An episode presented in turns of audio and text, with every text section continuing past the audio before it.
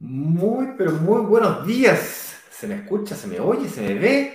uno, dos, tres, probando audio. Eduardo está silenciado. Sean todos bienvenidos a un nuevo programa más de Inversiones Digital ocho dieciocho. Nos reunimos aquí todos los días a conversar sobre el mundo de las inversiones inmobiliarias, más específicamente a descubrir cómo invertir en departamentos y lograr que se paguen solos. En el día de hoy estaremos hablando con mi amigo Eduardo sobre, creo que es alta demanda de arriendo, y sobre todo, la diferencia entre la demanda de arriendo que hay en Santiago y en regiones. Y cómo poder aprovecharnos de ella de forma tal que logremos que nuestras propiedades se paguen solas. Porque no es que mágicamente la propiedad se paga sola. Por cierto, entendemos que una propiedad se paga sola cuando el arriendo es mayor que el dividendo como mínimo. Por eso dicho, cuéntame, Eduardo, ¿cómo estás tú? Y comenta un poquito qué es lo que nos trae el día de hoy en la pauta. Buenos días a todos. Ah, ya estamos con un cambio de hora. Entramos en el horario invernal, que me carga. Oh, yo me quedaría con el, con el horario. El, cambiamos el día sábado, aquí cambiamos la, cambiamos, eh, la hora. ¿eh? Los que estaban carreteando, carretearon un día más. Los que estaban durmiendo, durmieron una hora más. Así que eh, así fue el fin de semana. Y con una semana con muchas ganas de comenzar a descubrir este bello mundo de la inversión inmobiliaria. Hoy día vamos a comparar un poquitito lo que nos dicen de eh, por qué, siempre, siempre que lanzamos un proyecto nos dicen, oye, ¿cuándo van a lanzar un proyecto aquí en Concepción? O en La Serena, o en Coyhaique, o en Punta Arenas, o en Arica, o en Iquique, o en Antofagasta, etcétera, etcétera. Una de las grandes eh, ventajas que tiene Santiago sobre regiones es la alta cantidad de personas que viven. Por lo tanto, hay mayor demanda de arriendo, hay alta intensidad por, por arrendar en ciertos lugares. Ahora, no quiere decir que esto no pasa en regiones. Así que, con eso dicho, vamos a ir analizando por qué es tan, mira, por qué es importante la demanda hoy, pero por qué es más importante que a futuro sea más alta que hoy día.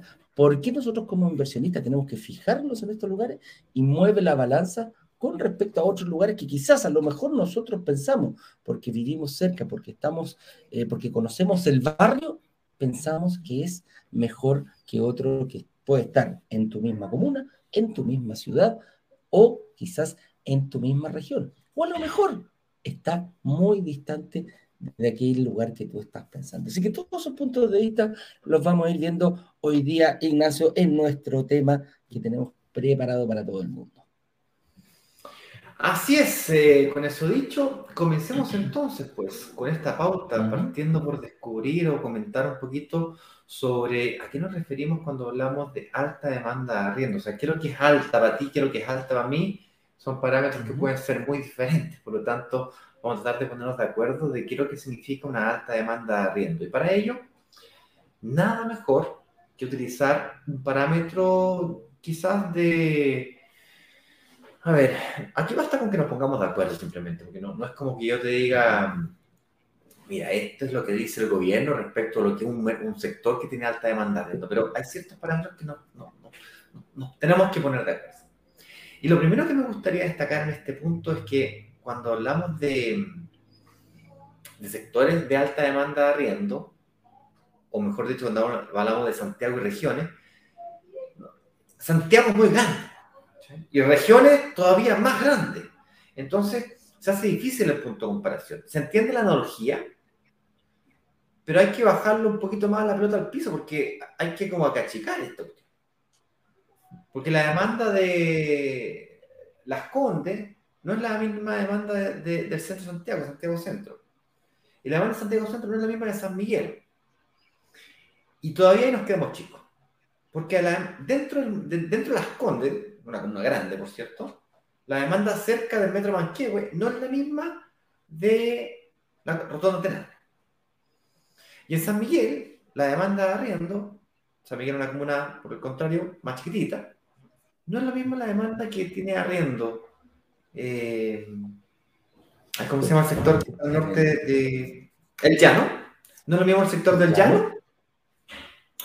Que el sector que está eh, más cercano quizás a Santa Rosa por metro labial, pero en vez de hacia la carretera, hacia Santa Rosa. Entonces, hay distintas demandas de arriendo eh, dependiendo ya no de la comuna. Evidentemente, la ciudad es muy grande, pero ya ni siquiera la comuna es suficiente. Y tenemos que bajar esto a barrios, sectores, sectores. O áreas. Y hoy día en la mañana, casualmente, uh-huh. te, te deseo la palabra inmediatamente, Dale. casualmente encontré, o mejor dicho, me mandaron un informe de Assetplan respecto de la velocidad con la que yo logro un cambio de arrendatario. Es decir, entre que sale un arrendatario y entre un nuevo arrendatario, la velocidad que hay, qué tan rápido se arrienda una propiedad, cuántos, cuántos días se encuentra, perdón, una propiedad desocupada. Promedio, pero por barrio. No por comuna, sino es muy distorsionada la, la muestra. ¿Entiendes? Yes. Entonces, entonces esto lo bajaron, digamos, a, a, a barrios. Y mientras tú das tu punto de vista, voy a buscar ese documento, fíjate, para tenerlo a mano. A ver, dale. Yo mira, precisamente, eh, ¿qué, qué, ¿qué cosas podrían influir para que tengan un bueno, o, o una alta demanda, una baja demanda de arriendo? Eh, Y, y, y me saltaron dos cosas, do, do, do, do, dos cosas con lo que tú dijiste. Tú decís, mira, ¿sabéis qué? Aquí en Las Condes eh, puede haber una alta demanda de arriendo en distintos lugares. La Rotonda Atenas, comparaste el sector de, de Manquehue, pero también hay que fijarse qué tipo de alta demanda de arriendo tengo. Por ejemplo, en sectores más consolidados, como el que tú estás hablando ahí de Las Condes, prácticamente no es una común, un mínimo común múltiplo que todos los edificios sean de uno o dos dormitorios. Hay muchos edificios que son exclusivamente de tres y de cuatro dormitorios. Entonces, yo puedo tener una alta demanda también por tipología. Hay sectores que son muchísimo más familiares y hay otros sectores que son eh, llamados como estos eh, departamentos como dormitorios, que se ocupan solamente, no mucho para estar, en, y, y son personas que lo ocupan porque trabajan, porque estudian, porque viven solos, y esos tienen una, una demanda para un cierto tipo de persona. Tú comparás lo, con San Miguel, eh, ¿qué, te, ¿qué te podría afectar a un sector eh, que tenga alta demanda de arriendo, que no la tenga, incluso dentro de la misma comuna, y bastante cercano? Y San Miguel es un claro ejemplo, o sea, ahí en la... En, en, en, en la calle San Francisco, entre Ureta Cox y Pedro Mira, está la cárcel de, Valpar- de, de San Miguel. Entonces, ese sector, por más que digamos que, es, eh, que está dentro de San Miguel, que se ve, no, una, una comuna de alta demanda de arriendo, una comuna emergente, una comuna que, que, que tiene... No, en ese sector específicamente no hay alta demanda porque a la gente no le gusta. ¿Qué rodea, eso sí, a la cárcel de San Miguel? Industrias. ¿Por qué? Porque la no le inmobiliaria no le interesa construir, porque nadie va a decir, uy, mira qué linda la vista, la cárcel. Ah, no, pero puede haber una industria perfectamente, me acuerdo, está Madeco, hay un montón de industrias por ese lado. Pero caminamos cuatro cuadras, cinco cuadras a Gran Avenida, cruzamos y nos encontramos con una estructura totalmente distinta. Nos encontramos con departamentos de uno, de dos dormitorios, nos encontramos con departamentos de tres, de cuatro dormitorios. Entonces, la alta demanda de arriendo va a depender un poquito de la zona, del atractivo que sea la zona y para qué está destinada esa zona. Nos damos cuenta que en un radio de diez a quince cuadras nos encontramos con una cárcel, nos encontramos con un barrio industrial, nos encontramos con un barrio, eh, con, un bar, con barrios de, alta, de alto nivel. Ojo, San Miguel está en un nivel de precios prácticamente igual con lo que es Ñuñoa, sectores de Providencia, con departamentos de alto octanaje y algunos mezclados con estos departamentos más pequeños. Entonces, hay que tener ojo con, con, con el análisis, que bueno que lo, que lo llevamos a fondo. Nosotros vemos mucho, muchísimo, y, y aquí donde hay un error, y lo vemos también cuando, cuando la gente nos pregunta, ¿cuáles son las comunas con mejor demanda de arriendo? ¿Cuáles son las comunas mejores para invertir? Entonces, qué bueno que... ¿Lo, lo encontraste, Ignacio, no? Lo... Sí, lo encontré, lo encontré. Vemos porque aquí, aquí Assetplan hizo algo muy específico que nos gusta muchísimo a nosotros, que independiente que sea una comuna, cuáles son los sectores pequeñitos, estos barrios, donde la gente se está eh, más demandando como mejor lugar para vivir y el por qué, se lo podemos analizar. Claro que sí, mira, eh, de hecho el correo llegó hace dos días, el día sábado por la mañana, por la noche llegó, el sábado a las siete de la tarde llegó, eh, de Diana, que es como la gerente comercial ahí en Assetplan. Para que ah, no sepa, sí, Assetplan es nuestro partner para lo que es administración de propiedades. Viste que una cosa es que yo, eh, aquí en Brokers Digitales, por cierto, somos una comunidad de nicho inversionistas, no grandes, mega, hiper inversionistas, gente chiquitito, mira, compadre, que nos compramos una propiedad, dos propiedades, tres propiedades, aquí el, el más top tiene diez propiedades, así, uy, nos ponemos de pie aplaudiendo. Entonces, eh, como comunidad negociamos, usamos la fuerza de la comunidad para negociar, ¿no es cierto?, un grupo con las inmobiliarias, pero así como negociamos con las inmobiliarias, también negociamos con las, eh, con las diferentes empresas, con los partners, con los aliados, uh-huh. Entre ellos la empresa de administración, la empresa que nos ayuda con la gestión financiera, viste que nosotros te, hacemos, te vamos a hacer un análisis financiero, pero que yo te analice no quiere decir que seamos capaces de ejecutarlo. O sea, tenés que cambiarte de un banco a una mutuaria, dale, dale, hazlo. Entonces, en vez de que lo hagas solo, llamamos a Saed, hicimos una alianza con ellos para que no les cobren. Entonces, y así, pues, con Assetplan lo mismo, y con Creativos que ve la parte del I V A, lo mismo, y así con la gente de Rematán que ve la parte de, del amoblado fiscal, y por ahí va la historia. ¿Ok? Entonces, Assetplan es esta, esta empresa que nos ayuda con la administración de los departamentos, dice aquí. Eh, ¿Cuánto se demora en arrendar? Me refiero a un departamento, departamento de renta, y se hizo un estudio de mercado en el contexto de precio, y en función de un precio, lo bajaron a la velocidad de arriendo por barrio, y de, estudiaron Estación Central, Independencia, La Serena y La Florida, cuatro comunas. ¿Okay? Y yo no sé si logra, logro compartir pantalla o no, déjame ver aquí, uh-huh. Un segundito, eh, no importa que la gente de Instagram no lo vea porque igualmente lo voy a cantar, lo voy a, lo voy a mencionar, lo voy a decir. Entonces, si es que no lo ven, no, no pasa nada, no es tan terrible.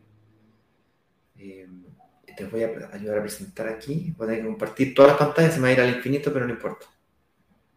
O sea, me ofeo por un rato, pero... Al infinito y más allá. Al infinito y más allá. Ahí se ve, ¿no? Sí, sí. ¿Más grande? ¿Ahí se vio mejor? Ah, un poquito más, poquito más, grande, poquito más grande. ¿Un poquito más grande? ¿Ahí? Uh-huh. Ahí sí. Ahí sí. Ya. Perfecto. El correo me llegó, ¿no es cierto?, de Diana, lo mandó a Assetplan. Uh-huh. Ahí, ¿no es cierto?, me llegó por correo de un descargable. Y me llegó a mí porque yo soy eh, propietario de algunas propiedades que me las administra Assetplan, por lo tanto me llega como, como cualquier hijo de chileno. Sí. No es que a mí me mandan. También me llegó. Diana. Claro, o sea, no es como que, oye, no, yo no mando Ignacio, sí. Que es especial. No, eh, llegó popularmente, digamos. A, a, para toda la gente. Claro. Para toda la gente. Entonces, analicemos esta cuestión. Entonces, Estación Central, Independencia, La Cisterna y La Florida. Y digo aquí, en Estación Central, los barrios de Metro Pajarito, Nogales, San Eugenio, San Humberto. Entonces, por barrio tú fuiste viendo cuánto se arrenda y la cantidad de días de colocación. Es decir, cuánto tiempo se demora o cuánto tiempo tengo una propiedad vacía sin arrendatario. Y me llama poderosamente la atención lo siguiente. Mira, veinte coma siete días, veinticuatro, veinticuatro, veintiocho, treinta, treinta y ocho, veintiséis, veintinueve, treinta y nueve, treinta y ocho, veintinueve, veinticinco, treinta. Ya, o sea, el peor de todos es Estación Central, Metro Las Rejas, que tiene treinta y ocho coma nueve. Y va a salir más de uno acá, de este live, diciendo o creyendo que Estación Central es complicada. Sin embargo, la Estación Central y el Metro Pajarita, que tiene veinte, veinticuatro, veinticuatro... Viejo, pero sigue siendo... La primera conclusión que llego de, de esto es que es muy bajo. Da, da lo mismo el barrio. Es muy, muy bajo. De hecho, el más bajo de todos me parece mucho que es eh, este. diecinueve, Estación Central. Ah, diecinueve coma seis. No, no, la Florida. diecinueve coma ocho, que es La Florida. Y Alto el Macul. segundo... El segundo, el segundo es veinte coma siete. Si mal no me equivoco. Sí, Estación Central. Sí. Estación Central. Entonces, ¿a qué, qué puedo llegar a, a concluir? Voy a dejar de compartir pantalla para que nos vayamos a grande y nos podamos, nos podamos ver. Y ahora me perdí, perdí la pantalla. ¿Dónde está? Aquí. Ya. La conclusión a la que puedo llegar es la siguiente. treinta días promedio, llegando en algunos sectores, barrios, a menos de veinte días, es una brutalidad de rápido. O sea, es el promedio. Quiere decir de que tengo personas que se demoran, tengo departamentos que, que ellos administran, que se demoran cuarenta y otros que se demoran diez días, ¿cachai? Por supuesto, si yo quisiera ser más riguroso, más estadístico con la data, tendré que juntarme con la Diana y decirle, a ver, cuál es la dispersión, cuál es la, la, la, la variación, la variabilidad, ¿no es cierto? Hay una serie de datos estadísticos, la desviación media, la desviación estándar, ¿cachai? Para ver qué tan, cómo se comporta esta curva, esa, esa, esa curva de House, qué tan, qué tan amplia está y qué tan chica está. Eso quiere decirte que si tú le pasas a un departamento, a hacer plan así, toma, administramelo, en estos sectores, en estos barrios, las probabilidades de que se arrienden menos de treinta días cuando tenga cambio de arrendatario es muy alta. Eso quiere decir de que la, esta, si la estadía media o si el arrendatario medio se queda eh, dos años, en diez años tú tendrías que considerar cuatro a cinco meses de vacancia. Debes ser capaz como propietario, como inversionista, de soportar en promedio cuatro, cinco meses en diez años. Te puede pasar que tenía un arrendatario una vez y se queda por diez años. Te puede pasar. Puede pasar. Pero debieses tener más o menos eso en consideración. Lamentablemente... ¿Hay, hay, no ¿hay factores? Mismo, sí. Lamentablemente no tengo este mismo estudio en regiones como para poder comparar. Pero lo que sí les puedo decir es que como experiencia, tener una propiedad en la que uno se demora menos de treinta días en recolocarla, en utilizar un buen arrendatario y en un, un próximo buen arrendatario, es muy, muy rápido. Porque quiere decir de que, Eduardo, mira, para que, no, para que nos dimensionamos esta cuestión, desde que yo publico la, public, la, la publicidad, la publiqué, fui, ¿no es cierto?, se la pasé a Assetplan, Assetplan le saca foto, porque tú que pierdas un día hábil en eso o dos días hábiles, publiqué la propiedad. Llegaron los candidatos, a analizar los candidatos, firmé contrato, autoricé para que se cambiaran. Desde que yo publiqué hasta que yo comencé a recibir el arriendo, treinta días. Sí. Promedio. Hay, hay dos cosas más que me, sí, a que me interesaría ver si este dato incluye, este, este, esta data incluye los arreglos que se le tienen que hacer al departamento. Que ojo, yo también es importante. Punto. Yo creo que no, sí. Es que voy a llamar a la Diana. No, yo creo que no. ¿Sabes por qué? Porque... Porque... porque Porque... Hay, dos datos, hay dos datos que a mí me saltan, que me, que me saltan. Uno es ese, y otro que también me gustaría saber, independiente de eh, cuánto es la cantidad de personas que llegan a, a, a consultar por estos departamentos, porque no creo que sea, no creo que sea, ok, lo publiqué, a los veinte días se lo arrendé al primero que llegó, que es, claro, es muy bueno. Importante. ¿En, ¿En cuántos participaron de importante del estudio? Me gustaría saber ese dato. Y lo segundo, se incluyen los arreglos que se tienen que hacer. Lo más probable es que sí, porque yo conozco a, a, a, a Diana, me dice, nosotros planificamos, si se le obliga, dentro del contrato de trabajo, dentro del contrato de arriendo, está tipificado que la persona cuando se va, si, no, a, si quiere terminarlo antes de, tiene que avisar con sesenta días de anticipación.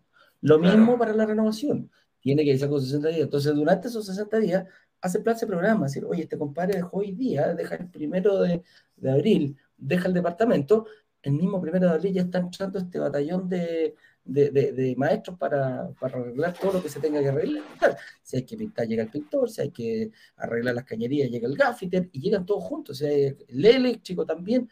Entonces, sería interesante ahí compartirlo con Diana. Ahora, todo esto, tal como lo hiciste, Ignacio, Es, un, es muy, muy bajo el tiempo de arriendo, lo cual a nosotros como inversionistas nos beneficia y va en contra de la famosa eh, burbuja inmobiliaria, que la gente no arrienda, que esta cuestión... O sea, todo este estudio tira por debajo esas teorías en las que eh, dicen que cuesta arrendar los departamentos. Y, y de, mucha gente que dice, oye, ¿qué pasa si mi departamento va a estar...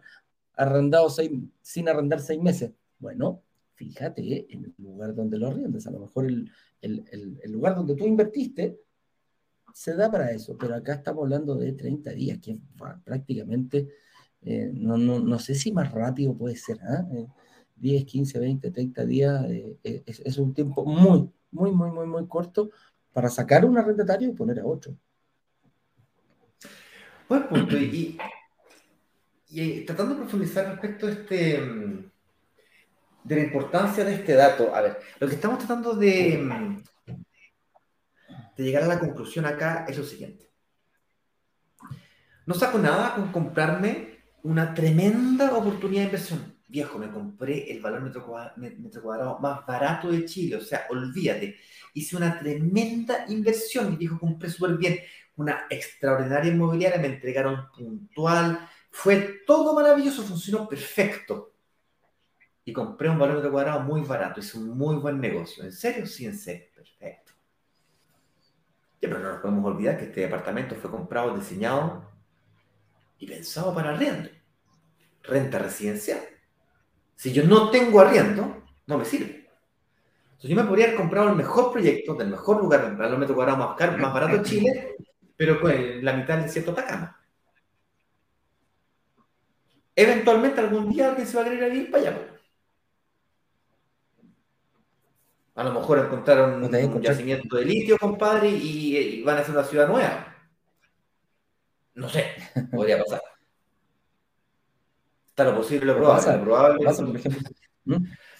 Sí, no, no, y ojo, ojo Ignacio, pasa. Yo veo, yo veo proyectos, por ejemplo, acá en Valparaíso y en Viña del Mar, en la punta del cerro solo el edificio, rodeado de casitas, pero en la punta del cerro tú ves un edificio. Fui a ver uno un día, y el problema mayor que tenía era la, la conectividad. La conectividad. No podías, no tenías auto, no tenías, no tenías cómo moverte si no tenías auto. La, el bueno. primer paradero de micro quedaba a ocho o diez cuadras eh, caminando. Yo decía, chuta, mi hija, imagínate que se va a ir a tomar un, quiere tomarse después con el café, va a agarrar micro y ocho o diez cuadras. Descartado rápidamente. Maravilloso el edificio. Te lo juro, Inés, maravilloso, la vista preciosa. Tenía piscina temperada adentro, piscina temperada afuera. Mira, jardines por todos lados. Súper lindo. Las terminaciones, impresionantes. Pero no tenían la posibilidad, de, no tenía conectividad. Más, eh, más barato que el normal, que ese mismo departamento ubicado en la zona donde, donde, donde, uno, donde uno busca. Y un veinte por ciento más barato, ojo, que no deja de ser. Entonces, Entonces ahí es donde está el tema de... Uh-huh. Buen ejemplo. Entonces, el, el punto que están tratando de llegar acá, señoras y señores, es que no es suficiente con que hagas un buen negocio al invertir. Debes, antes de invertir, antes de invertir, preocuparte de la demanda de arriendo, de cómo se está comportando la demanda de arriendo. Y aún así, eso sería insuficiente. Yo debería preocuparme de cómo se está comportando la, la demanda de arriendo hacia el futuro. No es solamente cuál es el valor metro cuadrado de, de, de hoy día, del pasado. O sea, no basta con que yo analice la tasación de la plusvalía o valorización del activo en el pasado y hacia el futuro. Además, complementariamente, hay una correlación alta entre valor metro cuadrado y demanda de arriendo. Si hay harta gente que se quiere ir a vivir a un lugar, el valor metro cuadrado aumenta, el valor de los arriendos aumenta. Hay una correlación. No es lineal, no es uno a uno, pero existe.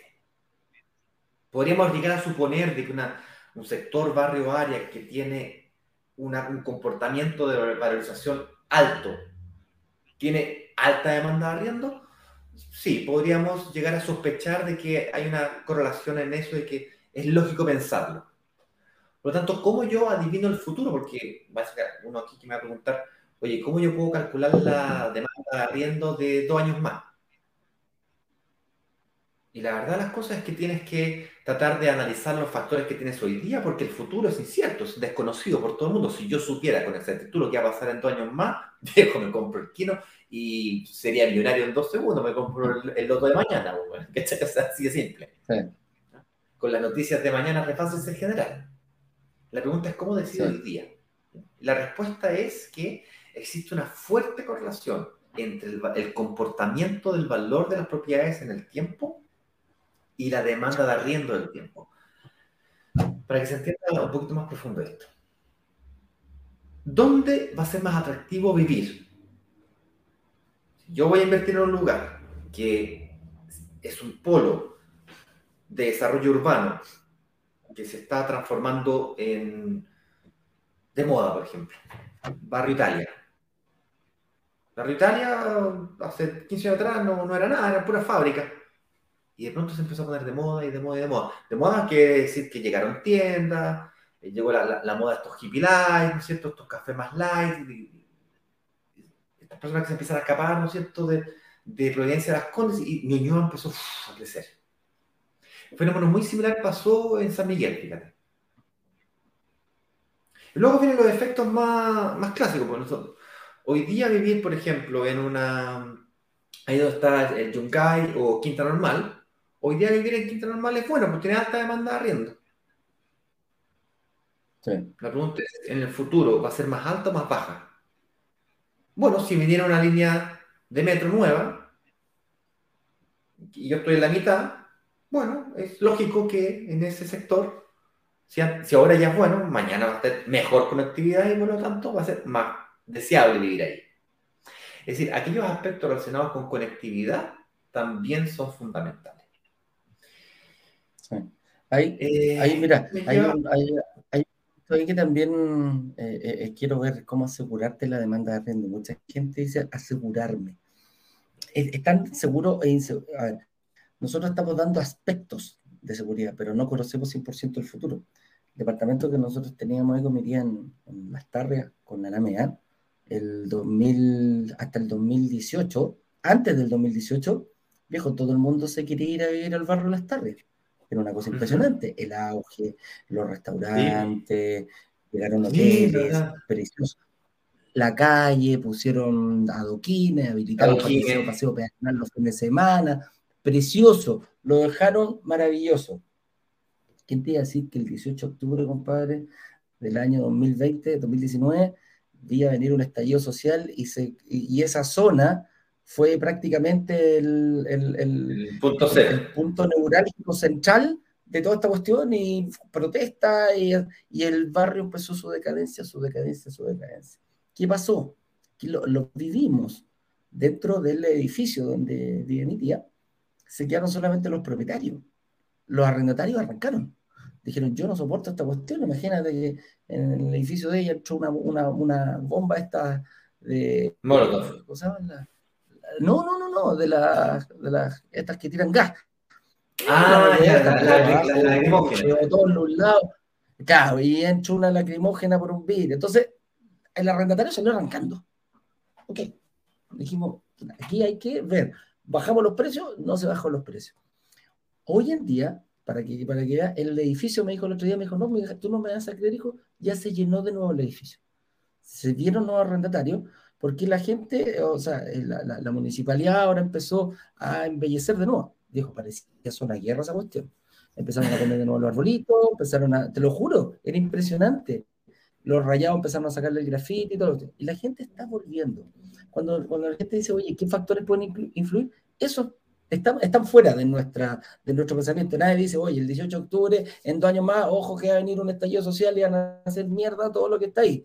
No, no lo podemos prever, pero sí podemos prever lo que comenta en este momento Ignacio, un mejoramiento del espacio público, eh, un, eh, un cambio en el plano regulador. Nos podemos fijar en la llegada de la, la mejora en la conectividad a través de las líneas de metro. Eh, no sé, a lo mejor cambia un recorrido de una micro, donde antes pasaba y yo tenía una micro a diez cuadras, ahora la voy a tener a dos cuadras, etcétera, etcétera. Llegó una línea conectivo.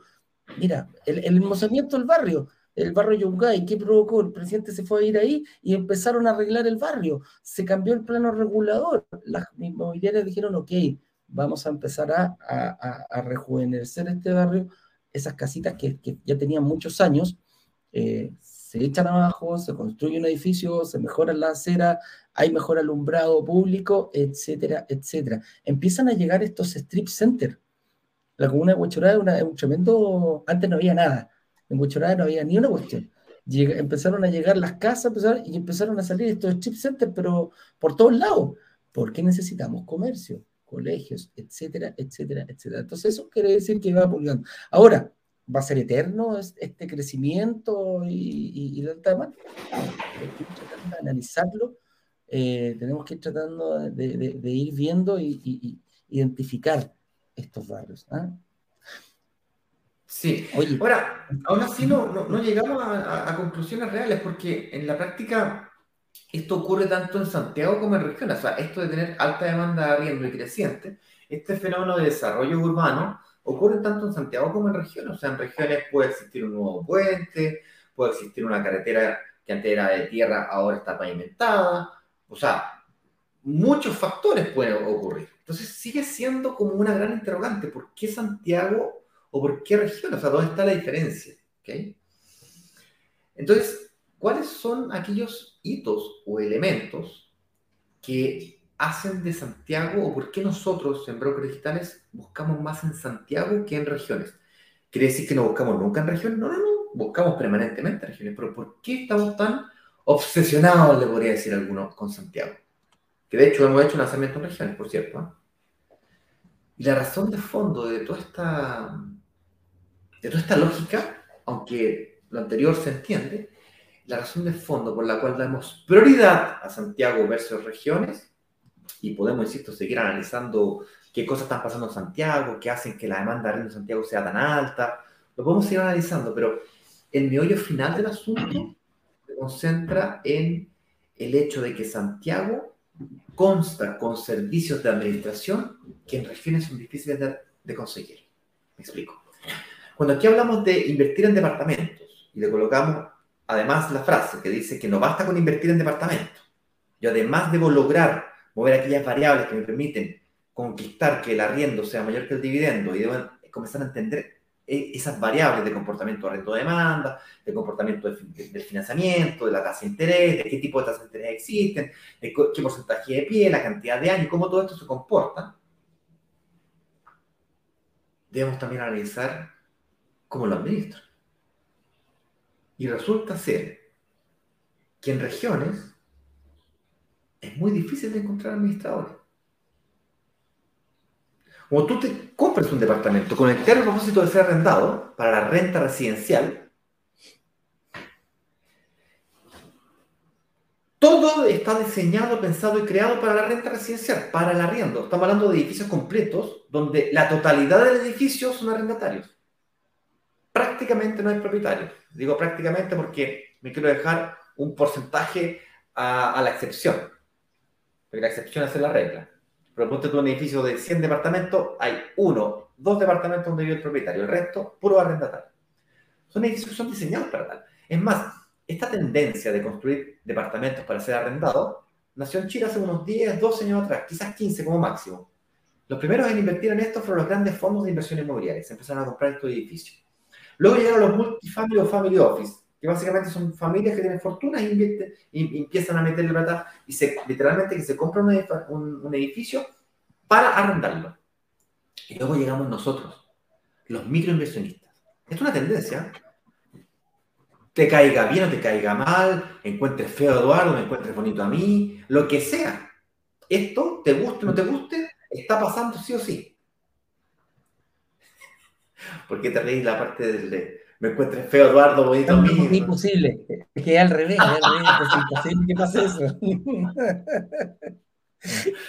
Ay, ay, ay, ay. Y el hecho está en que en Santiago yo me encuentro con cuatro o cinco empresas de administración, muy buenas, pero ahí, peleándolas. Assetplan, por ejemplo, es la más grande, tiene veinte mil propiedades, la segunda más grande, quince mil. O sea, estamos encontrando empresas que administran gran número de propiedades. Una de las chicas en Santiago te administra quinientas, mil quinientas propiedades, tres mil propiedades, las medianas. Pero en regiones, al menos la experiencia que hemos tenido nosotros hasta la fecha, es que es muy difícil encontrar una empresa que tenga mil propiedades, quinientas propiedades. En administración me refiero. Es decir, que agarre y ya yo te administro estos veinte edificios que están acá. cinco de acá, tres de acá, cuatro de acá, dos de acá, los multifamily invirtieron acá, entre, o sea, es poco común. No estoy diciendo que no haya, hay. Pero es difícil de encontrar. Entonces, para que Brokers Digitales pueda ofrecer un producto en Valdivia, por ejemplo, tengo que primero tan solo encontrar la oportunidad de inversión. Me refiero a la inmobiliaria, el terreno, la, el proyecto. Tiene que ser un proyecto que está construido y diseñado para esto, no para vivir.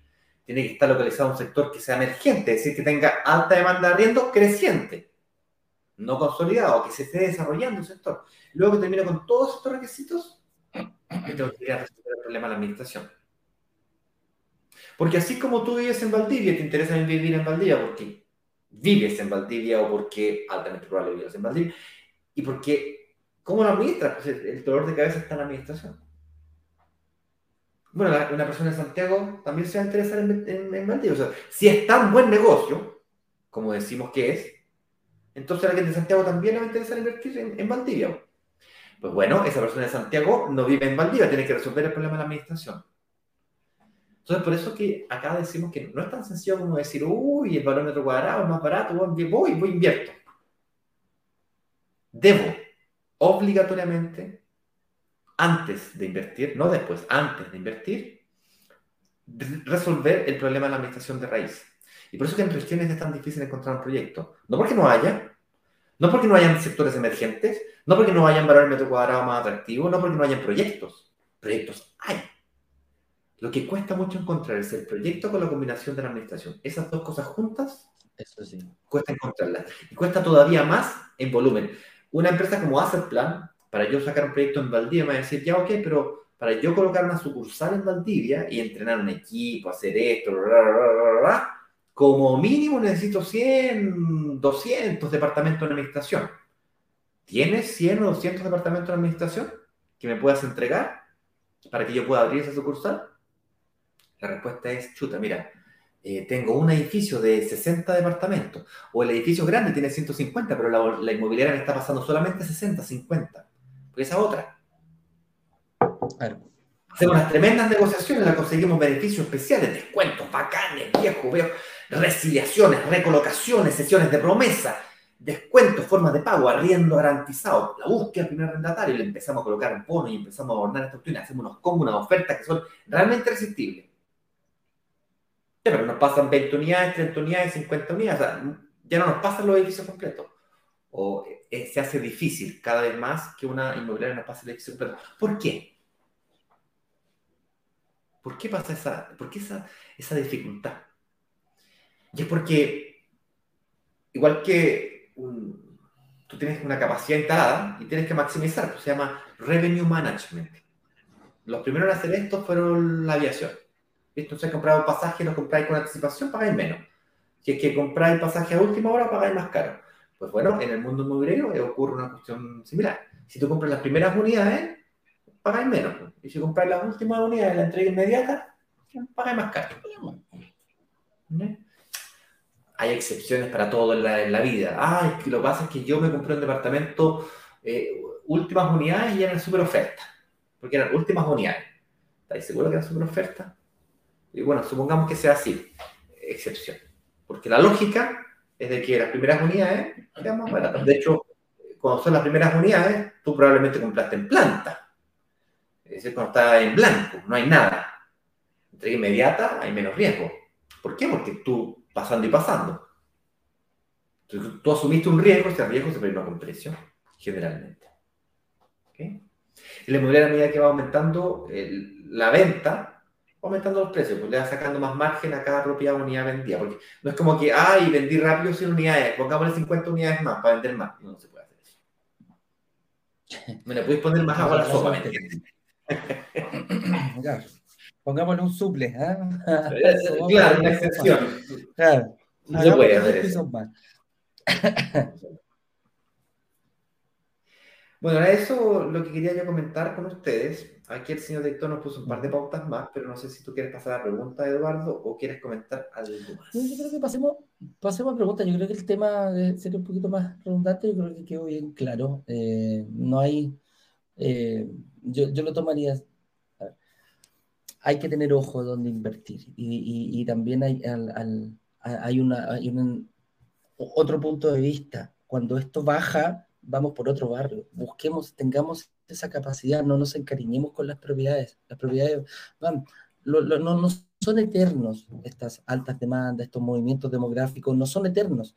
Entonces vamos a tener que siempre estar atento, atento al lupo, como decía la canción, eh, de ir moviéndonos, de, de ir moviéndonos. Aquí vimos un hecho de cuatro, cuatro comunas en ese estudio que se hizo. Perfectamente nos podríamos ir, eh, sacarnos de que, oye, yo vivo en Las Condes, yo vivo en Ñuñoa, yo vivo en Providencia, por aquí deben estar los mejores, demostradas, bajo estudio, oye, Estación Central, una buena opción, Quinta Normal, otra buena opción, La Florida, San Miguel, estación, eh, va, y van haciendo nuevos polos, van haciendo nuevos polos, eh, eh, la tierra es finita, la tierra se, se, se acaba, por lo tanto se tiene que ir extendiendo, van subiendo, van, van, van tomando ciclos, me puedo ir moviendo yo como inversionista, Eh, en, en, en, distintos, en distintas comunas, mejores plusvalías, mejores demandas de arriendo, algo se hace en el sector para que las cosas mejoren. A eso, a, a eso yo creo que por ahí, por ahí está, na, no todo está escrito sobre piedra, pero sí te tienes que informar para tomar buenas decisiones. Las mismas empresas te pueden ayudar, y es por eso que era, es tan importante tener buenos partners. Consultarle a, a esta, oye, mira, estoy pensando en invertir en un lugar aquí, eh, ¿será conveniente? ¿Cuál será la, la, la cantidad de, de cuánto se demora en salir uno, echar otro? Todo ese tipo, lo, todo ese tipo de información la podemos ir viendo. Santiago Regiones tampoco tiene tanta, tanta, tanta diferencia, eh, pero sí lo más importante, y que siempre lo hemos dicho, el mayor error de un inversionista es no preocuparse de esto antes de invertir. Si te preocupas de esto, de, de solucionar la demanda de arriendo, la solución creciente, cuando ya te pasaron las llaves, créeme amigo que puede ser muy tarde y puedes cometer algunos errores que eh, te lo dijimos, ¿eh? Así que eh, vamos pues, vamos, vamos, vamos, eh, bueno. Vamos a preguntas. Dale. Eh, partamos con YouTube ah, y con aquí en YouTube, Facebook, LinkedIn aquí, y si hubiese alguna pregunta ahí, sí, sí, en el box de preguntas, eh, lo vemos también, de, me refiero de Instagram. Dale, aquí lo voy a, lo voy a ir chequeando. Ahí hay un, una pregunta en el box, así que la vamos a ver. Mira, Víctor Osvaldo nos pregunta, hola, buenos días, me gustaría saber cuál es la forma en la que uno no está endeudado por veinte años. Yo creo que Víctor se refiere... Sí. Sí. Dale, dale. Eh, Eduardo, ayúdame con el chat. Eh, te mandé un mensaje en privado mientras yo le respondo, sí, aquí a Víctor Osvaldo, sí, por favor. Dale. Víctor, supongo que tú te refieres a la estrategia que podríamos utilizar como microinversionistas para no quedar endeudados por veinte años en nuestras inversiones inmobiliarias. Y aquí tenemos que diferenciar las deudas, como dice Robert Kiyosaki en su libro Padre Rico, Padre Pobre, las deudas buenas de las deudas malas. Las deudas malas son aquellas que se transforman en pasivos, como por ejemplo la casa propia. Y las deudas buenas son aquellas que te generan flujos de caja, que te generan un ingreso adicional, como por ejemplo la inversión en un departamento. Hay una fuerte diferencia entre una y otra.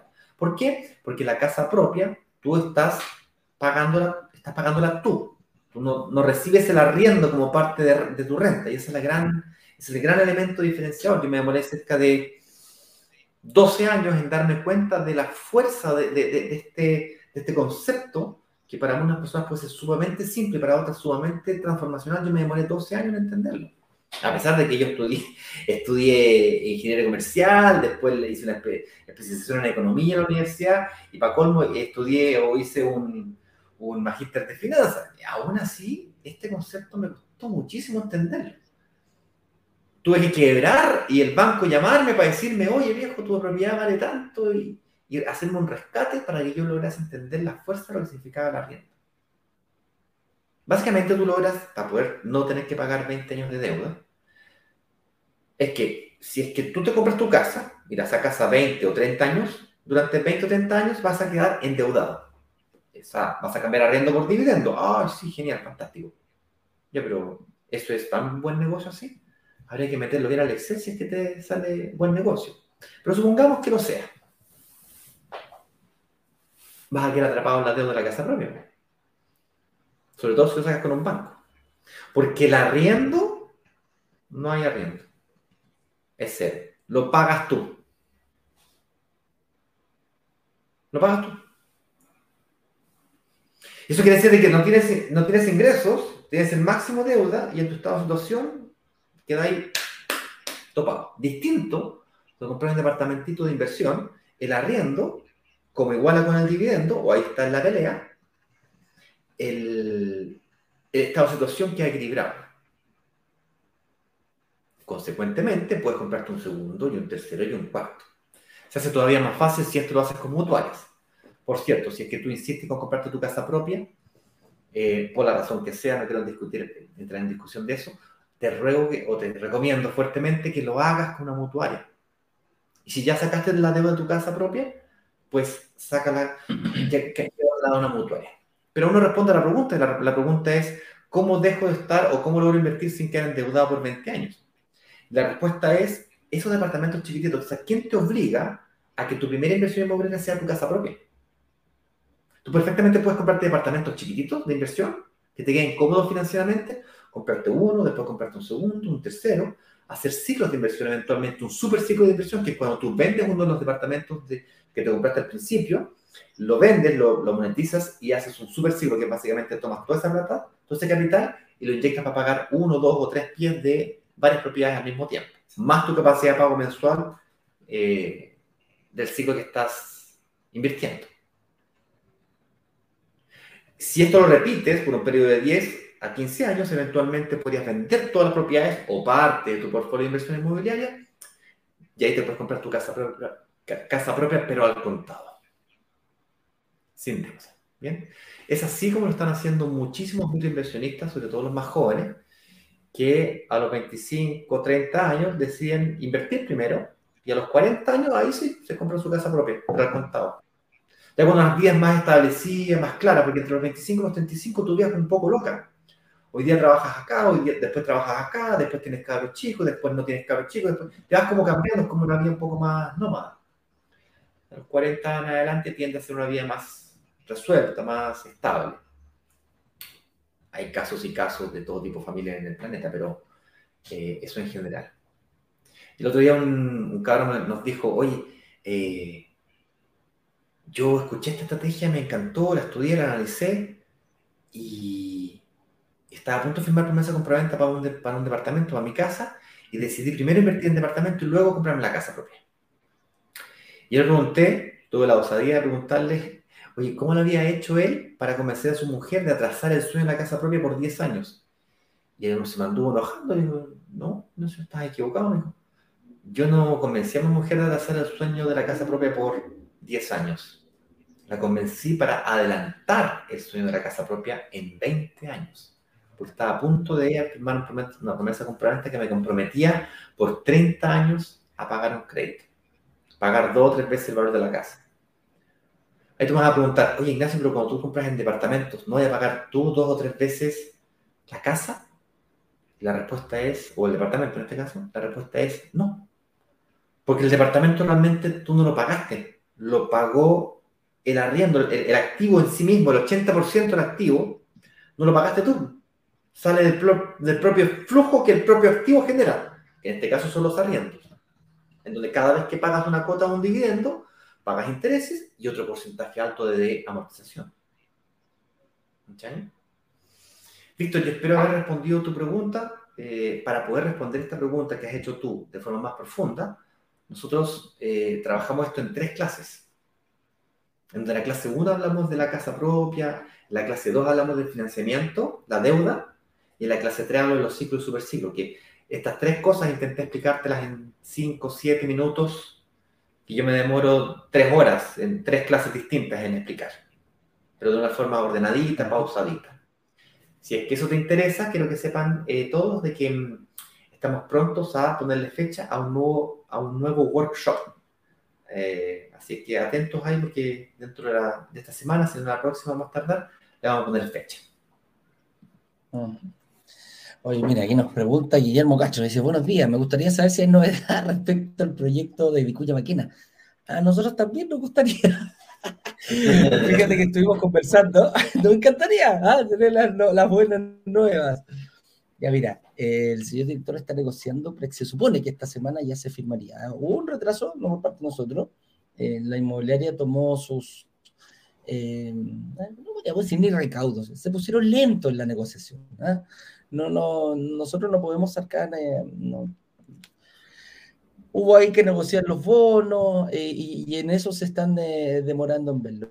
Pero lo buena nueva, que se supone que esta semana ya deberíamos tener eh, todo listo, y en ese momento cuando tengamos el ok, la firma del proyecto completo, no antes, eh, nuestro equipo de asesoras, créeme que están pero con el teléfono listo para llamar a todas las personas que tienen eh, la reserva de ese, de ese proyecto. Un proyecto bien, bien, bien simpático, y estamos también logrando que nos den más, queremos pedirles más Eh, más eh, departamentos, así como lo Ignacio, que era difícil, está realmente complicado, y queremos pedirle más departamentos para ver si podemos hacer un lanzamiento ya, eh, no sé, sabemos, dependiendo de la cantidad, si es más grande o dependiendo si nos pasan más chiquititos, hacemos algo más, pero créeme, mi estimado Guillermo, eh, que esperemos tener esta semana ya Eh, buenas nuevas, humo blanco, como decía. Entonces, ¿dónde dice que salió humo blanco? ¿De dónde viene la, la, el, el dicho, Ignacio? Cuando sí, sale humo blanco. Yo... Sí, pues, sé exactamente dónde viene eso. Ah, perfecto. El humo blanco es cuando eligen al Papa. Y ahí cuando, sí, bueno. cuando sale el humo blanco de la, de, del Vaticano, es porque hay buenas nuevas. Entonces, de ahí se viene ese dicho. Esperemos... Mira, estoy, estoy tan católico, viste que en la Semana Santa, entonces yo me, me, me, me, me, me veo todas las películas de Jesucristo Superestrella, toda la cuestión y, y todo lo que hay que ver. Pero por ahí va. Guillermo, esperemos esta semana tener buenas nuevas, eh, pero créeme que está el pan ahí en la puerta, en la puerta del horno. Así que ojalá esta semana ya podamos... Sí. Eh, Llevamos como tres, cuatro semanas esperando, ha sido difícil, pero... Sí, extendió esta negociación. No por parte de nosotros, y no es que hayamos dicho, ah, no, nos jugamos. Eh, nos decían, el lunes, el lunes, perfecto, y yo, sí, no, vayan con tranquilidad, no hay problema. Ya, pues, pero hay que firmar esto. Y no lo firmaron, lo firmaron, lo firmaron, y, y por eso nosotros hemos... Este, este es el efecto, este es el efecto, la pregunta anterior es el efecto de las famosas listas de espera. Viste que nosotros dijimos, en marzo se nos ocurrió inventar las listas de espera, entonces, listas de espera, ponemos a las personas en listas de espera, ya, pues encontramos un proyecto que cumplía con las características, entonces comenzamos a asignar las unidades. Pero bueno, no te puedo hacer firmar promesas si no tengo todos los, los requisitos para poder firmar promesas. Y ahora nos pusimos más mañosos. Antes éramos más flexibles. Ahora somos más mañosos.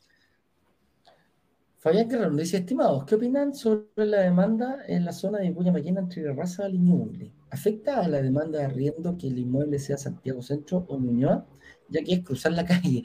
Sí. Ahí se da, ahí se da. Conozco perfecto esa zona, mi estimado. De hecho, tengo un departamento, yo invertí en un departamento en Ñuble con Vicuña Mackenna. Desde San Eugenio, que es la parte de atrás donde está eh, prácticamente San Eugenio, que es la, la cuadra paralela que va a Vicuña Mackenna, eh, empezó a crecer muchísimo todo esto producto de, eh, del mall. Salieron, se vendieron, se vendió la tercera en, en, en todo el sector de Ñuble, y lo compró una inmobiliaria para hacer un, un, un, un mall grandote. Obviamente las inmobiliarias dijeron, aquí esto se viene bueno, los malls son polos de atracción, eh, son polos de atracción tanto de demanda, eh, de arriendo, como de, eh, de las inmobiliarias. Entonces todo ese sector que va por San Eugenio y Vicuña Mackenna, adivina qué pasó, que de hecho ya se ve, empezaron a comprar, echaron abajo, empezaron a crecer todas estas...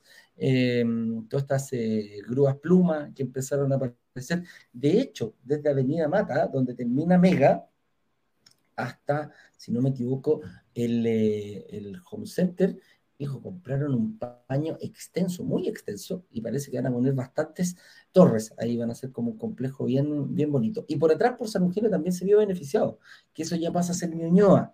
¿Ya? Y para el otro lado es Santiago Centro. La verdad que no te podría decir si hay tanta diferencia solamente por el cambio de comuna, que uno sea Ñuñoa y que el otro sea, eh, que el otro sea eh, justo en los límites. Eh, no, no, no me atrevo a jugármela, pero influye más lo que sucede en el sector, que beneficia a toda, independiente de la que esté justo el límite comunal, beneficia a todo ese, a todo ese sistema. Lo mismo que el, que el mall va a beneficiar. Incluso esto, este, este fenómeno llega hasta atrás. Por el, te hablo por el lado de Guillermo Mann. También se empezaron a botar ciertas casitas que habían ahí y empezaron a poner eh, más, eh, más edificios. Aumenta la densidad profesional porque va a haber una alta demanda producto de que una, invers- una inversión tan grande como un mall eh, va, es atrae a mucha gente, genera muchos puestos de trabajo, por lo tanto, eh, también el comercio influye, y a la gente le gusta, le gusta vivir eh, cerca, cerca de esto. Es, es probado y comprobado con todos los otros malls que hay en Santiago, que mejora el barrio, eh, se ponen más servicios, cosas a ver el Plaza de Espucio. Hay una clínica, se puso un hospital, este, se llenó de bancos, se llenó de comercio pequeño que no está en el mall, las grandes tiendas están en los malls, pero estos barrios, estos, ¿cómo se llama? Estos mini market, eh, uno lo ve mucho, yo, yo trabajaba cerca de ahí, hay casitas en, en, cerca del, del, del Plaza de Espucio que te dan eh, almuerzo, los señores ponen eh, colaciones, ¿ah? Para toda la gente que trabaja, entonces se va creando un ecosistema virtuoso en el cual para nosotros los inversionistas eh, tiene, tiene, tiene, tiene sentido, en el sentido que la, la demanda va a estar eh, más alta producto de estas construcciones, ¿no? Es uno de los hitos que marca dentro de las ciudades, eh, los malls, eh, la mejora de los barrios. Aquí, David nos dice, hola, dice, hola. ¿Tiene algún dato de inversiones en Concepción? David, esta es la típica pregunta que nos llega toda la semana. Oye, ¿tienen inversiones en Valdivia, en Concepción, en Antofagasta, en Iquique, en todo Chile? Dado que somos una comunidad... A ver, la propuesta de Brokers Digitales cuando nació, Brokers Digitales cuando yo me junté con Eduardo, le dije, yo tengo una idea, le dije a Eduardo. Esto fue hace, ¿cuánto? Tres años atrás. Tengo una idea, le dije. Y la idea era ofrecer a la gente de regiones oportunidades de inversiones en Santiago, porque en esa época yo trabajaba en una sala de venta que ofrecía principalmente proyectos en Santiago. Y yo en ese momento podía atender a solamente a las personas que lograba reunirme físicamente de Las Condes, Vitacura, Lo Barnechea y lo que me quedaba dentro en las líneas del metro. Y esa era la gente que yo podía atender. Y solamente podía atender o conversar con, no sé, cinco personas por día. Así, pero darte con una piedra en el pecho con cinco personas, cinco reuniones, pero era el, un día agotador. Y la idea era esa. Pero la pregunta es, supongamos que yo te dijera que sí. Que tengo un extraordinario proyecto en Concepción. Supongamos que te lo diga. Que de hecho tuvimos el año pasado o antepasado un proyecto en Concepción. En donde, por cierto, yo aproveché de invertir. Invertí yo, perdón, dijo, invertí mi mujer, invirtió mi hija y el marido de mi hija. Yo tengo una hija que está casada. ¿Quién lo hubiese dicho? Yo sé que no se nota. Me veo mucho más joven, pero tengo una hija que está casada. Mira, aquí está. Aquí está, ¿eh? Esa no es mi mujer, esa es mi hija. Bueno, la historia corta, eh, lo que tú debes estar preguntando es si es que logras resolver el problema de la administración. ¿Cómo lo vas a cuidar? ¿Cómo lo vas a buscar al rentatario? Afortunadamente en Concepción, Assetplan sí tiene operación, o tendrá prontamente operación, mejor dicho. Producto de este proyecto que lanzamos. Fue la primera vez que logramos, cuando, fue la primera vez que logramos hacer lanzamientos grandes, megas lanzamientos, donde vendimos más de cien unidades. Y hay aproximadamente doscientas unidades ahí en ese proyecto que están colocadas. Un proyecto grande de cuatro torres. Bien bonito. Pero lo que tienes que preguntarte, David, es la razón por la cual tienes Concepción. ¿Es porque es lo más rentable o porque le tienes miedo a la administración? Si le tienes miedo a la administración, entonces enfócate en resolver ese problema. ¿Cómo resuelve la administración primero? Y una vez que resuelva la administración, invierte donde sea más rentable, no necesariamente donde vivas. Porque la gracia de Brokers Digitales es esa. Invertir desde cualquier lugar de Chile hacia cualquier lugar de Chile. Para que puedas aprovecharte de aquellos proyectos u oportunidades de inversión más rentables, independientemente de donde tú vivas. Yo además ni siquiera vivo en Chile, vivo en Brasil. En Brasil. Viajo cada cinco semanas, seis semanas, estoy en Chile, voy a ver a mis hijas, aprovecho de juntarme con Eduardo, conocer al director y firmar algunos papelitos, hacer algunas cositas, cuidar de la empresa. Uh-huh. Pero para mis inversiones inmobiliarias no podría vivir en Tailandia si quisiera. Tal cual. Eso es. Oye, mira, C S G nos dice, hola amigos, quisiera saber su opinión sobre si es recomendable comprar con arriendo garantizado. ¿Cuánto?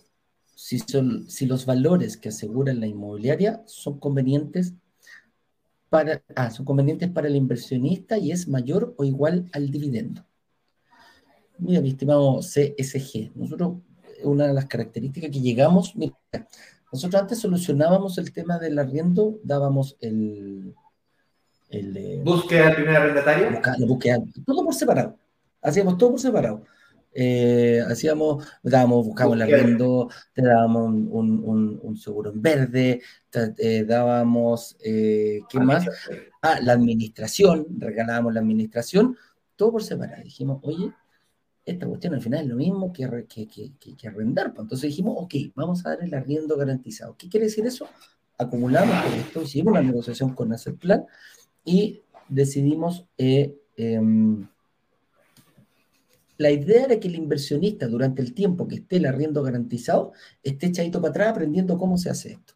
Que lo, que lo, que lo viva, que, que sea, que vea la vivencia de que se puede arrendar, cuándo es que te van a depositar, cómo lo veo yo con el día que tengo que pagar. Eh, a ver, si a mí me pagan el día diez, bueno, el dividendo lo, yo se lo pago al banco el día veinticinco, me doy un delta.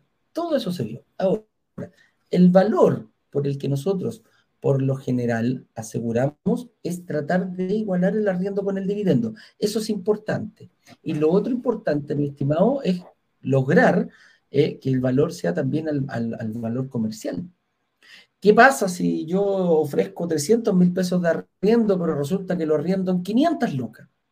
Ah, Brokers Digitales se va a quedar con, con, la, con, la, con el diferencial. Y la respuesta es no, no nos vamos a quedar con el diferencial. Se va a entregar el valor comercial. Ah, pero y si es menos, eh, me están ofreciendo cuatrocientos, pero los, se, está, se está arrendando realmente en trescientos cincuenta. Eso es preocupante, ¿no? Nosotros vamos a cubrir esa diferencia. Queremos que aprendas, queremos que veas eh, durante el tiempo que negociemos con la inmobiliaria, puede ser uno, creo que hasta cuatro años el máximo que hemos dado con algunas inmobiliarias el, el arriendo garantizado. Eh, va a depender muchísimo de, obviamente, la negociación que hacemos con la inmobiliaria, pero tienes que ir eh, viéndolo, tienes que ir manejándolo y, y, y te vas a ir dando cuenta de que el arriendo es una parte importante, la plusvalía es otra parte importante del arriendo, cómo conseguir estos arrendatarios, etcétera, etcétera, etcétera.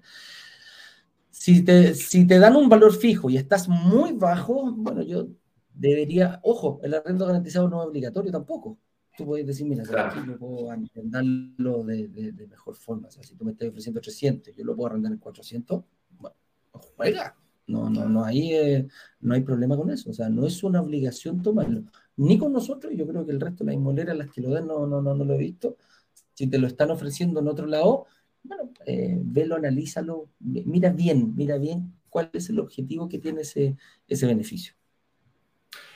Claro, te ahorras con el arriendo asegurado... te ahorras estos costos que mencionaba Eduardo, que es la búsqueda del primer arrendatario, te ahorras eh, básicamente la administración por ese periodo, que es básicamente lo que cobra Assetplan, entre el siete y el diez por ciento, pues lo, lo, lo pagan Brokers Digitales, o la inmobiliaria en su defecto, ¿sí? Según la negociación, y por supuesto los aseguros. Si es que hay cambio arrendatario en el medio, también está asegurado en ese sentido. Desde ese punto de vista conviene definitivamente. Si es que el precio te conviene o no, eso tienes que evaluarlo cuando llegue la hora, que va a depender de dos factores: el valor de mercado de arriendo, que generalmente es el que se aplica, y tu dividendo, el cual debes calcular para que, basado en ese valor de arriendo mercado, te quede lo más parecido posible. Y si no te da la, el primer intento, recuerda que siempre puedes renegociar la tasa más adelante. Si la tasa te quedó muy alta, puedes abonar a la amortización, es decir, puedes seguir pagando, eh, haciendo ahorro de pago de pie, ¿no es cierto?, para poder abonar a, a ir amortizando para que ese valor del dividendo comience a bajar. Y siempre puedes utilizar la recuperación del IVA, por ejemplo, es una estrategia que yo voy a pretend, pretendo utilizar, que es utilizar la recuperación uh-huh. del IVA para poder abonar a la amortización de la deuda y con eso bajar la cuota de mi dividendo y lograr igualar el valor del arriendo. Lo otro es que el arriendo eh, se ajusta no tan solo por inflación, sino que se ajusta por precios de mercado. En cambio, el dividendo, si lo, si lo sacas a tasa fija, por más que sean U E F I, se ajuste por efecto inflacionario, lo cual, insisto, está indexado también con el arriendo, que también se ajusta por efecto inflacionario, es fijo, o sea, se, se mantiene fijo por todo el periodo del tiempo, el cambio del arriendo aumenta, y eso hace que esa diferencia comience mm. a agrandarse a lo largo de los años, sobre todo si inviertes en un sector de demanda de arriendo alta, y creciente, como estuvimos toda esta transmisión intentando explicar.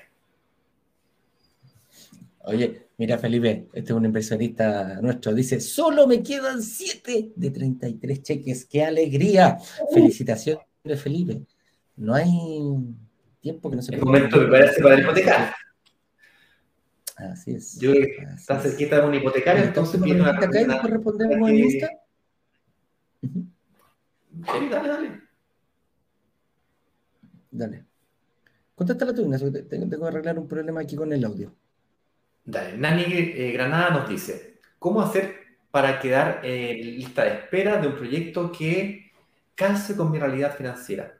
Pagué hace unos meses una separación, eh, por lo que está disponible, por lo que estaba disponible no cumplía, le pedimos que no alcance a leer.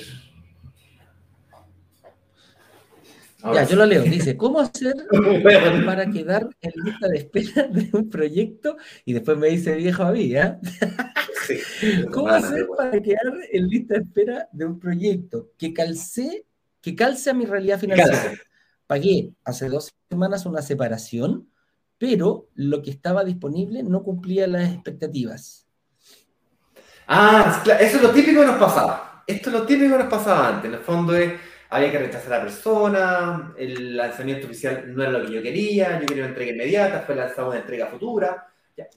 La forma de entrar a la lista de espera es a través de los analistas financieros. Viste que ahí dice algo que sea adecuado a, a mi realidad financiera. Ya, pues tu realidad financiera tengo que escanearte, tengo que hacer un, un, un escáner, un rayos X de tu situación financiera. Y para poder hacer eso lo hacemos a través de nuestros analistas financieros, que no son vendedores, son gente que trabajó en la banca, el, fueron gerentes de banco, Eh, perdón, agentes de banco, de las mutuarias, y tienen experiencia haciendo justamente eso, análisis de crédito, específicamente de crédito hipotecario. Por lo tanto, te arman la estrategia y ellos pueden decir, ah, mira, basado en ti, en base a la cuota que puedes pagar, en base a tu capacidad de financiamiento, el valor del departamento debe ser esto y debe ser entrega inmediata o entrega futura. ¿Pero qué tan futura? ¿Tres meses, seis meses, un año, dos años, cinco años? ¿Cuánto? Y ahí te colocan en la lista de espera correspondiente. Son principalmente esos los tres, cuatro criterios principales, ¿no? Es un espacio en donde tu realidad financiera se la explicas. Entonces tú le dices, mira, lo que pasa es que... Y le cuentas tu historia. Además de los datos duros. Mira la, la parte cuantitativa y la parte cualitativa. Espero haber respondido, Nan, y, y uh-huh. para poder agendar con ellos, brokers digitales punto com slash agenda, ahí lo vi que el señor director lo compartió ya varias veces en los comentarios. La gente que está en Instagram lo puede encontrar en la biografía de la cuenta. En la descripción hay un enlace, un enlace que te permite ir a todas estas eh, a todas estas eh, uh-huh. eh, a estas citas, a pedir estas citas, que son gratis, de momento. Así es. Oye, una preguntita de Instagram. Nos dice aquí Mauri-Torres, ¿qué tal se percibe la demanda en Santiago Centro? Eh... Lo hablamos, centro, mi estimado. Sí, sí, lo hablamos. Hay que, hay que verlo, hay que verlo, hay que ver por sector. Ojo, no cometamos el error nuevamente de decir, oye, la comuna completa, amigo mío. No, no es la comuna completa. No podemos hablar. Y no es que no sepamos, no corresponde hablar de una comuna completa que está dividida en distintos sectores. Lo vimos claramente. San Miguel, un sector muy residencial, con precios muy altos. Eh, después tenía una cárcel, por ahí metía. Tampoco estaba... Tampoco estaba el ejemplo de las tardes. Diste, a, a, a Las Condes. ¿eh? Diste un ejemplo de las tardes que sufrió una baja en la demanda de arriendo y ahora tengo una, una demanda de arriendo alta. Luego hablamos del de sector de Ñuñoa, donde está viviendo el presidente. Línea siete del metro, entonces, de, de Santiago Centro, es muy grande. Tengo que bajarlo a qué es lo que está pasando en las tardes. No es lo mismo que está pasando en, las, en, en los sectores donde va a pasar la futura línea siete del metro. Son totalmente diferentes. Claro. Por lo tanto, hay que bajarlo. Están dentro de la misma comuna. Claro, dentro están de la, dentro de la misma comuna. Entonces, no se puede. Hay que, hay que tener mucho ojo. Por eso digo que mucho ojo con esto. Hay que analizarlo bien. Y antes de siquiera pensar en invertir, amigo mío. Por yes. eso dicho, brokers digitales punto com slash agenda, no se queden afuera, pidan sus listas de espera, los proyectos llegan, cuestan que salgan al aire, como ya se dieron cuenta, cuando nosotros hacemos lanzamiento es porque el proyecto pasa por un proceso gigante, gigante, gigante de análisis, cuatro, seis, ocho meses de repente de negociación, entonces las listas de espera hay que tener un poquitito de paciencia. Con eso dicho, los esperamos entonces mañana con una nueva transmisión de un programa llamado Inversionista Digital, que nos permite ir descubriendo aquellas variables que nos permiten lograr que el arriendo sea mayor que el dividendo. Como esta, donde estuvimos hablando de las demandas de arriendo en regiones versus la demanda de arriendo en Santiago el día de hoy. Soy Ignacio Borrara, director de marketing de Brokers Digitales. Nos vemos online. Soy Eduardo Paredes, director comercial de Brokers Digitales, y les mandamos un saludo grande. Nos vemos mañana. Que estén bien. Cuídense mucho. Chau, chau.